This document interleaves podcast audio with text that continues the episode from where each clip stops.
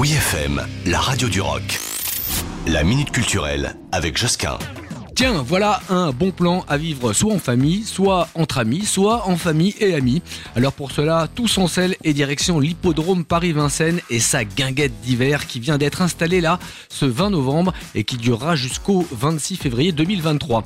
Ça s'appelle les Dimanches Plaisir, des journées où on profite d'animations gratuites et d'une vraie ambiance festive. Alors donc, chaque dimanche pendant euh, la période hivernale, le célèbre hippodrome invite les Parisiens et tout le monde aux alentours d'ailleurs à se plonger au cœur de l'univers fascinant des courses hippiques, entre les visites guidées des coulisses de l'hippodrome, l'immersion au cœur du peloton dans un bus suiveur, le food market ou encore les DJ sets. Pas question de passer à côté de ce concept qui vient comme ça booster nos dimanches. Les plus petits par exemple font des baptêmes de poney pendant que les plus grands eux sont à la buvette ou vivent les courses de chevaux. Bref, tout le monde y trouve son compte. Alors l'entrée elle aussi est gratuite et ça se trouve aux deux routes de la ferme dans le 12e à Paris. Bonne course Retrouvez la minute culturelle sur wifm.fr.